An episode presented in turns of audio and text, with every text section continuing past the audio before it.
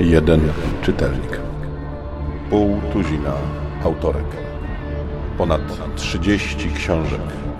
Największy quest fantazy drugiej dekady XXI wieku. Godaj ponownie wkracza do świata czarów. Rok jednorożca. Kolejna książka z y, podcyklu High Halak serii Świat Czarownic rozgrywa się po wojnie z ogarami z Alizonu. Ta wojna jakoś tak szczególnie chyba długo nie trwała. Podejrzewam, że może dlatego, że to Kolderczycy stosunkowo szybko upadli, jak Simon Tregard się pojawił. I pojawiają się w niej jeźdźcy, zwierzołacy, Riders, z którymi próbował dogadać się Kerowan z trylogii Gryfa. Chociaż cały czas wydawało mi się, że się z nimi nie dogadał. No okazuje się, że jednak się dogadał. Dobili interesu z Lordem Imgrim, a ponieważ wojna się skończyła, to zażądali e, no nie powiem branek, no zażądali żon dla siebie, nie? Dziesięciu i jednej albo jakoś tak. Zacząłem ten tom czytać wcześniej, potem sprawdziłem dopiero kolejność czytania, bo zorientowałem się, że coś jest nie tak, więc odłożyłem go. Czytałem go jakiś czas, potem przeczytałem Shoguna, który jest objętościowo dużo większą lekturą, więc chwilę mi się zeszło i potem dopiero zacząłem znowu to czytać. E, bohaterką jest dziewczyna, która zostaje właśnie jedną z tych żon, chociaż nie została do tego e, wyznaczona i wybiera ją najpośledniejszy z Ridersów, mieszaniec półkrwi, co wzbudza zawiść wśród jego pobratymców. E, tak się jeszcze składa, że akurat no, zupełnie przypadkiem chłopcy skończyli wojnę i nastąpił trwający od wieków okres, koniec okresu ich wygnania ze starożytnej krainy Arwon, do której teraz chcą się udać. Oni przechodzą przez bramę, a ona za sprawą czarów zostaje a ponieważ mm, również za sprawą czarów zostaje rozdzielona na dwie osobne istoty, więc wędruje.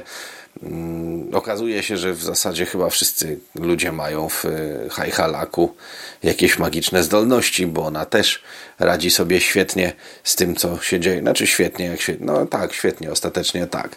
Ten jej najpośledniejszy Were Rider okazuje się wcale nie taki najpośledniejszy. Ona w ogóle wędruje przez odłogi dociera do Arwonu, który okazuje się zamieszkany jest przez ludzi.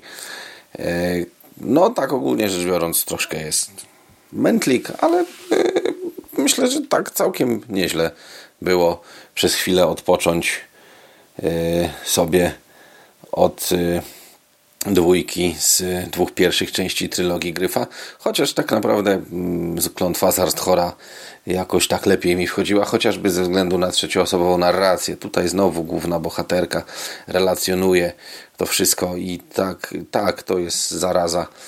To jest zaraza. Tęsknię za pierwszymi dwoma tomami cyklu, gdzie to było fajnie, nie? Tam ci bohaterowie, było ich sporo.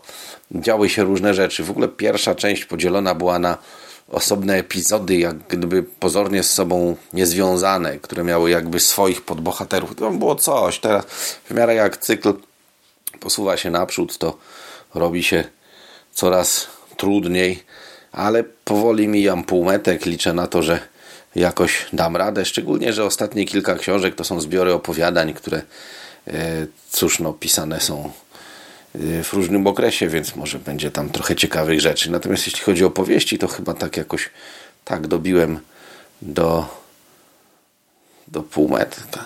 Taką mam nadzieję. W Hajhalaku czekają mnie jeszcze trzy książki, potem sześć powieści z wielkiego poruszenia i kroniki świata czarownic.